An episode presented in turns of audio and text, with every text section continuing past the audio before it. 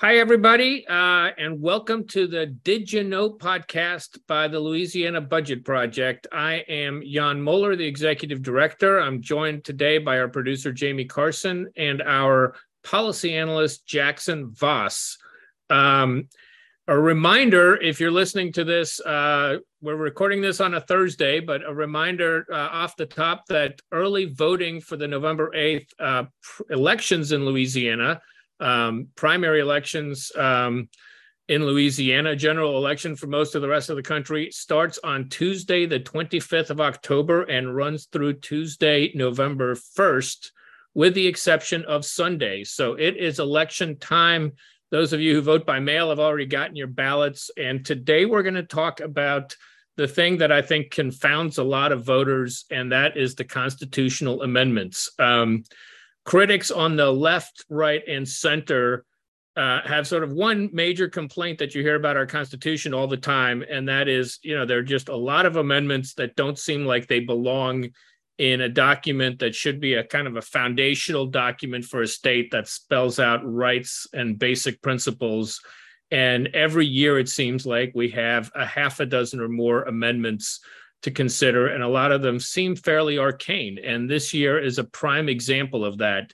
Uh, to help us sort through this, uh, LBP and some other community groups have put out guides that help explain these amendments. Uh, I want to draw attention to ours, uh, which was produced uh, by Jackson Voss, who's going to talk about them. Um, there are also very good guides put together by the Public Affairs Research Council of Louisiana and by the Council for a Better Louisiana. We all have sort of different approaches to this, but if you really want to educate yourself on these, there are some good resources out there. Uh, Jackson, let's dive into these amendments. We have eight of them we're going to try to cover in a short amount of time. Um, amendment one deals with uh, the amount of monies in certain state trust funds that can be invested in the stock market. What does this amendment do? Yeah, so Amendment One would currently in state law there are there are caps set on how much the the uh, state treasury can invest our state trust funds into stocks rather than into bonds and other other form other financial instruments.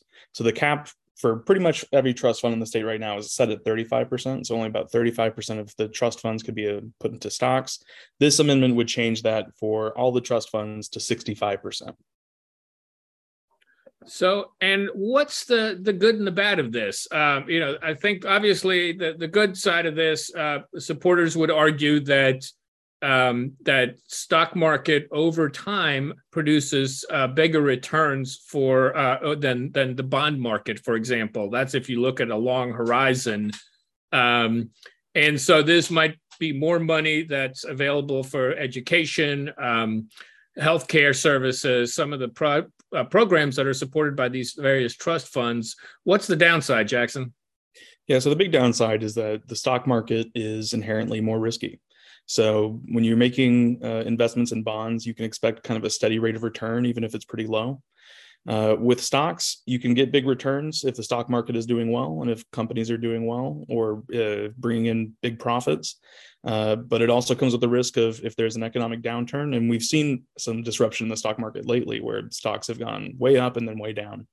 Um, that could cause you to, to lose some money depending on how you make these investments.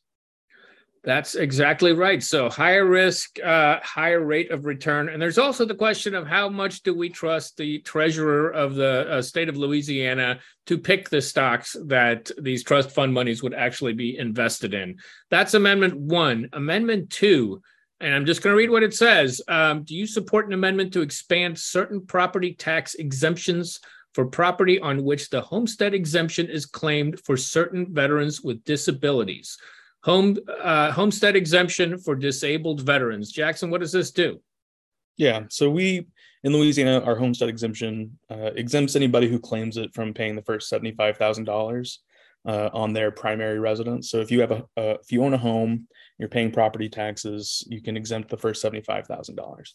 This would well, this there are also in addition to that there are a lot of uh, additional exemptions for certain populations, like people who have disabilities, uh, seniors uh, people who are generally on fixed incomes, and so the, if the value of their property is going up, their incomes are not increasing with it.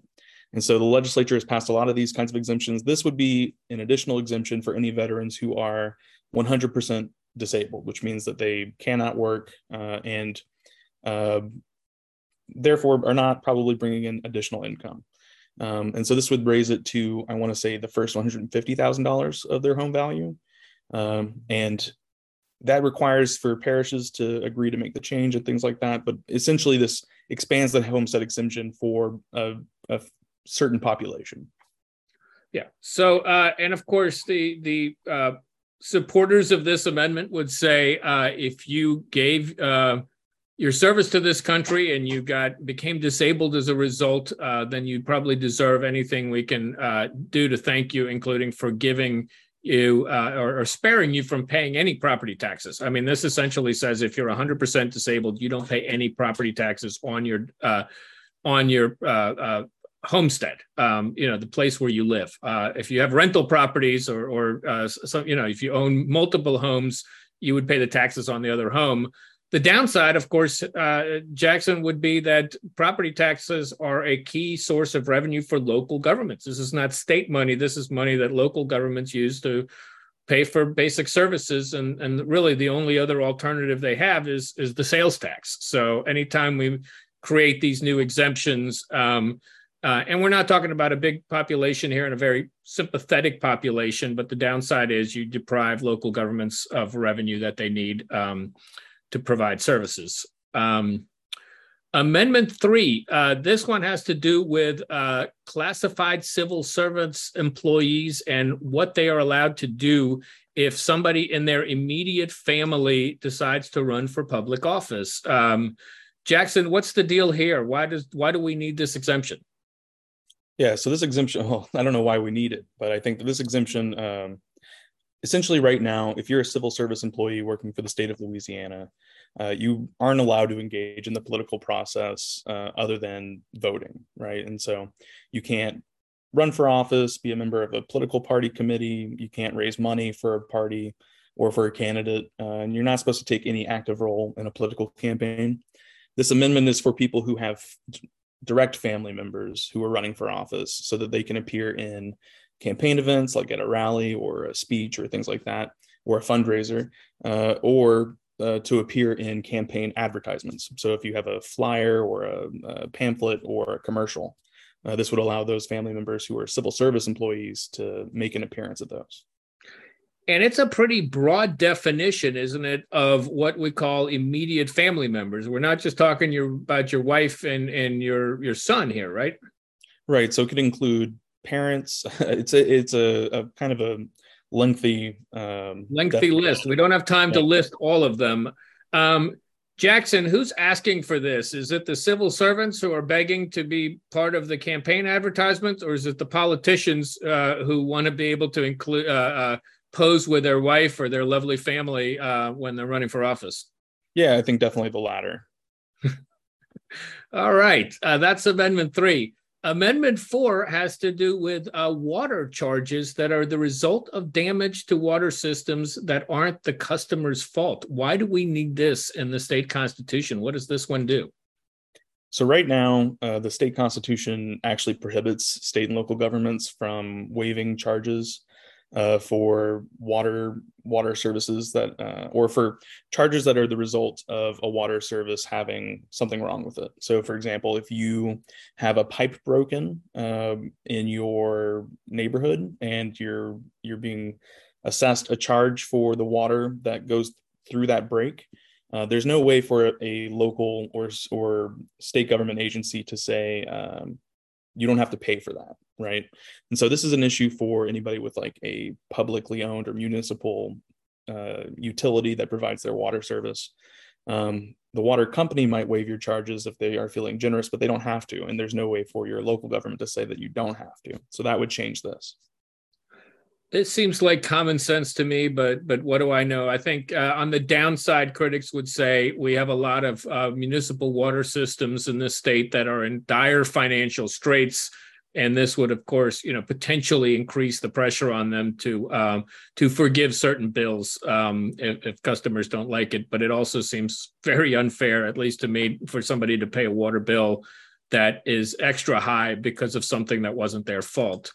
Um, amendment five, this is a second one dealing with property taxes, and this is a pretty complex one. I don't know if we want to go through all the details of what it does, but it, uh, it, it seems that that the point of this is to allow local governments a little bit more time to consider whether to roll forward or backwards a property tax millage after a reassessment uh, so that they get a little bit more um, you know a, a, little bit more time to consider whether whether to uh, you know your home uh, your property taxes should go up after your home is reassessed. Uh, is that what it does? And and why is this necessary? Yeah so essentially right now to your point it's it's our the way that we tax property in the state and raise revenues can be very complicated sometimes. Uh, and it's not necessarily a bad thing, but essentially, uh, whenever your local government institutes a millage, which is a tax on a, a, a one thousandth of a penny or a, th- a thousandth of a dollar, um, they're they're collecting revenues for to invest in local government projects usually, but the way that the millages work is that they have to be approved and reassessed as property values change. Um, and that can become a kind of a complicated process it's a because it requires two-thirds vote by whatever the local taxing body is so this amendment is really just meant to simplify that process for local governments make it to where they can charge the the, the appropriate millage rate for for property owners as properties are assessed even if it's in between the standard period of when that millage lasts or in between property assessment terms. So every four years, your property is supposed to get assessed, and that's supposed to set your millages. This would would change that just slightly, allowing you to be charged the appropriate tax rate for your house. Yeah, and and so so this is really a, a timing thing. Uh, I want to add this is something that municipalities uh, in Louisiana are very much in favor, and I think most assessors are in favor of it. There might be one or two assessors out there that that have some qualms about it, but this is something that you know your local uh, police jury or, uh, city council or uh, park district or whoever benefits from property taxes is probably very much in favor of this uh, because it gives them a little more time to plan. Um, amendment six, this is a property tax amendment that only applies to Orleans Parish, but the entire state has to vote on how much property taxes can go up in Orleans Parish uh, on, on homesteads uh, where there's been, of course, a real uh, increase in property values uh, in the last few years. Jackson, tell us about this one. Yeah, so this is really this is, amendment is intended to help slow down how quickly um, property taxes are going up as property values in New, in New Orleans specifically uh, have started to kind of escalate out of out of uh, to the point where certain homeowners and property owners are not going to be able to afford to keep up necessarily. Um, so I think everybody's familiar with uh, everything else that's going up in cost. It's also uh, doubly true in some cases for housing um, and for for property. And so this is really just meant to help tamp down on how much people are paying in property taxes in New Orleans, so that they can catch up to the value. Um, it's it's uh, complicated and difficult thing to kind of deal with and this is the the tool that that some legislators thought they needed to kind of help address that. Okay and so the, the, the this is one of those amendments that if you don't live in new orleans uh, it doesn't affect you at all but you still get to vote on it. If you do live in new orleans um, then it could help uh, mitigate any property tax increases that you face because your house has gained value but it also means that local government could have less revenue available to pay for the things that that people expect local government to pay for. So so there's a cost and a benefit uh, to this amendment. Um, um, let's get to Amendment Seven, and this is probably the most difficult of the amendments. Um, and it talks, and, and the language is pretty clear. It says, "Do you support an amendment to prohibit the use of involuntary servitude?" Except as it applies to the otherwise lawful administration of criminal justice. This amendment is about slavery. Um, and tell us why this amendment is necessary, what it does, and what it doesn't do, and why has this been controversial? Yeah. So the 13th Amendment to the United States Constitution, which also was had to be adopted by all, all the states uh, in their constitutions, and Louisiana has included it in its constitution. Bans slavery and involuntary slave, uh, involuntary servitude, except when involuntary servitude is used as a punishment for a crime. And so, originally, this amendment was intended to to close that what's kind of called the the Thirteenth Amendment loophole, right, which really allows for uh, un, unpaid or nearly unpaid prison labor. Um, this amendment was changed as it kind of made its way through the legislature to modify that that closing of the loophole to to read except as it applies to otherwise lawful administration of criminal justice. And that's really where a lot of confusion has arisen and where a lot of um, uh, kind of complexity and uh, controversy has kind of risen up as a result. Okay so let's talk about is this amendment going to ch- so so the noble the intent here was very noble right? It was uh, uh, the author was edmond jordan a representative from baton rouge and his intent was to get some antiquated language out of our constitution that enables uh, prison labor and, and there are folks who, who really think that this is an area that's ripe for reform right? We have a lot of people uh, on on work release and a lot of companies kind of getting rich. And, and this is an area where there's we know there's a lot of abuse and exploitation. And and that was the idea behind this. Uh, it got changed in the legislative process. Nobody kind of caught it.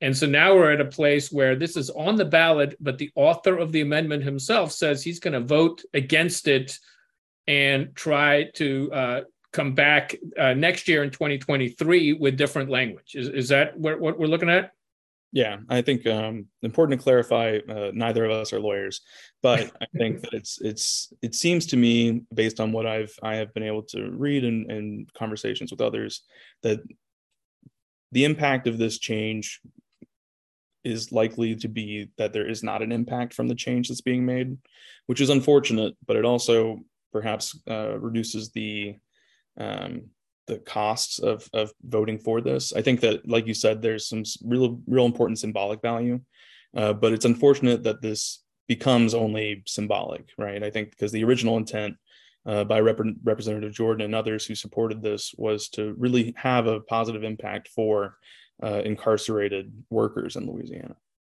Yeah, and and that's a shame because again, yeah, I, let's stress neither Jackson nor I are lawyers, and lawyers have very different opinions uh, uh, as to the effect of this. But the symbolic value, and I know a lot of our friends, Jackson, in the civil rights community, are rightly worried that if this amendment goes down, if it gets voted down, then it will be seen as Louisiana voters rejected an anti-slavery amendment. So there is a, a some PR uh, issues at stake. You know, if you live in Louisiana long enough, you're uh, used to the state getting a black eye in the national media, and and this would be, I think, an undeserved black eye. But uh, you know, we live in a media saturated age. Uh, that's why we're doing a podcast, um, and and so there's some some real symbolic issues as well as these very important issues about uh, prison labor going forward. Um, one more amendment um, on the ballot. Uh, again, property taxes, number eight.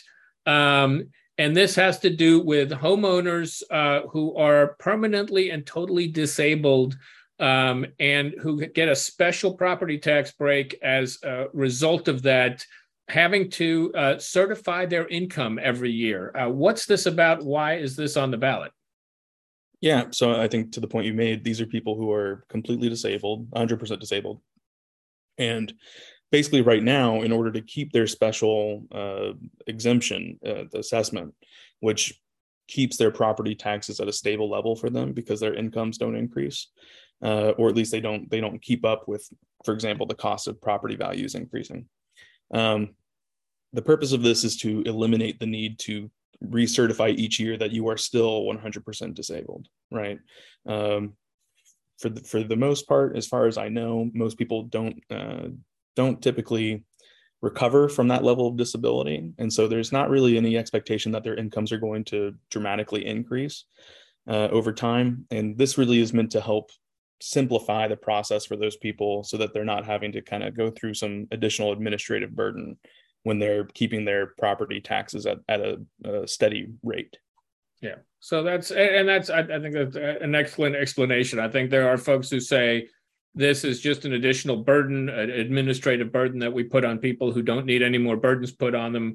Um, there are folks on the other side who would say this is not a lot to ask, and and because this uh, uh, uh, assessment, this frozen assessment, is only available to people who make below $100,000 a year. I suppose there are people who are permanently and totally disabled. I don't know how many who may have incomes above that. Maybe they have a trust fund or maybe they have some sort of income coming in. Maybe they win the lottery. And, and I guess the state wants to make sure that if you are in that uh, uh, group that, that you pay property taxes like everybody else. Again, uh, this is something that affects very, very few people in Louisiana. Um, but it's on the ballot uh, along with seven other measures. Um, anyway, uh, again, this has been the Did You Know podcast. Jackson, thank you so much for your work on on these amendments. Um, we hope that everybody takes the time to read our guide to educate themselves on these amendments, even though this is one of those years where it seems like there are too many amendments. Um, on the ballot. Uh, these things can get confusing for a lot of voters. There's going to be more constitutional amendments than candidates on their ballot. Uh, but all of these are important to somebody, and uh, and they're there for a reason. All of them went through the legislature with at least two thirds support. Um, so we we urge everybody to get educated on these. Again, the budget project is not taking official positions on these but we do provide some analysis, and there are other good sources out there if you want to read more about them. Um, and with that, uh, thank you very much for listening. We'll be back to talk about the uh, three amendments on the uh, December 10th ballot in a couple of weeks. Uh, we've got analysis of those two that are also on our website. So don't think you're done with the amendments just yet after you vote on November 8th. We hope you go to the polls. Thank you for listening.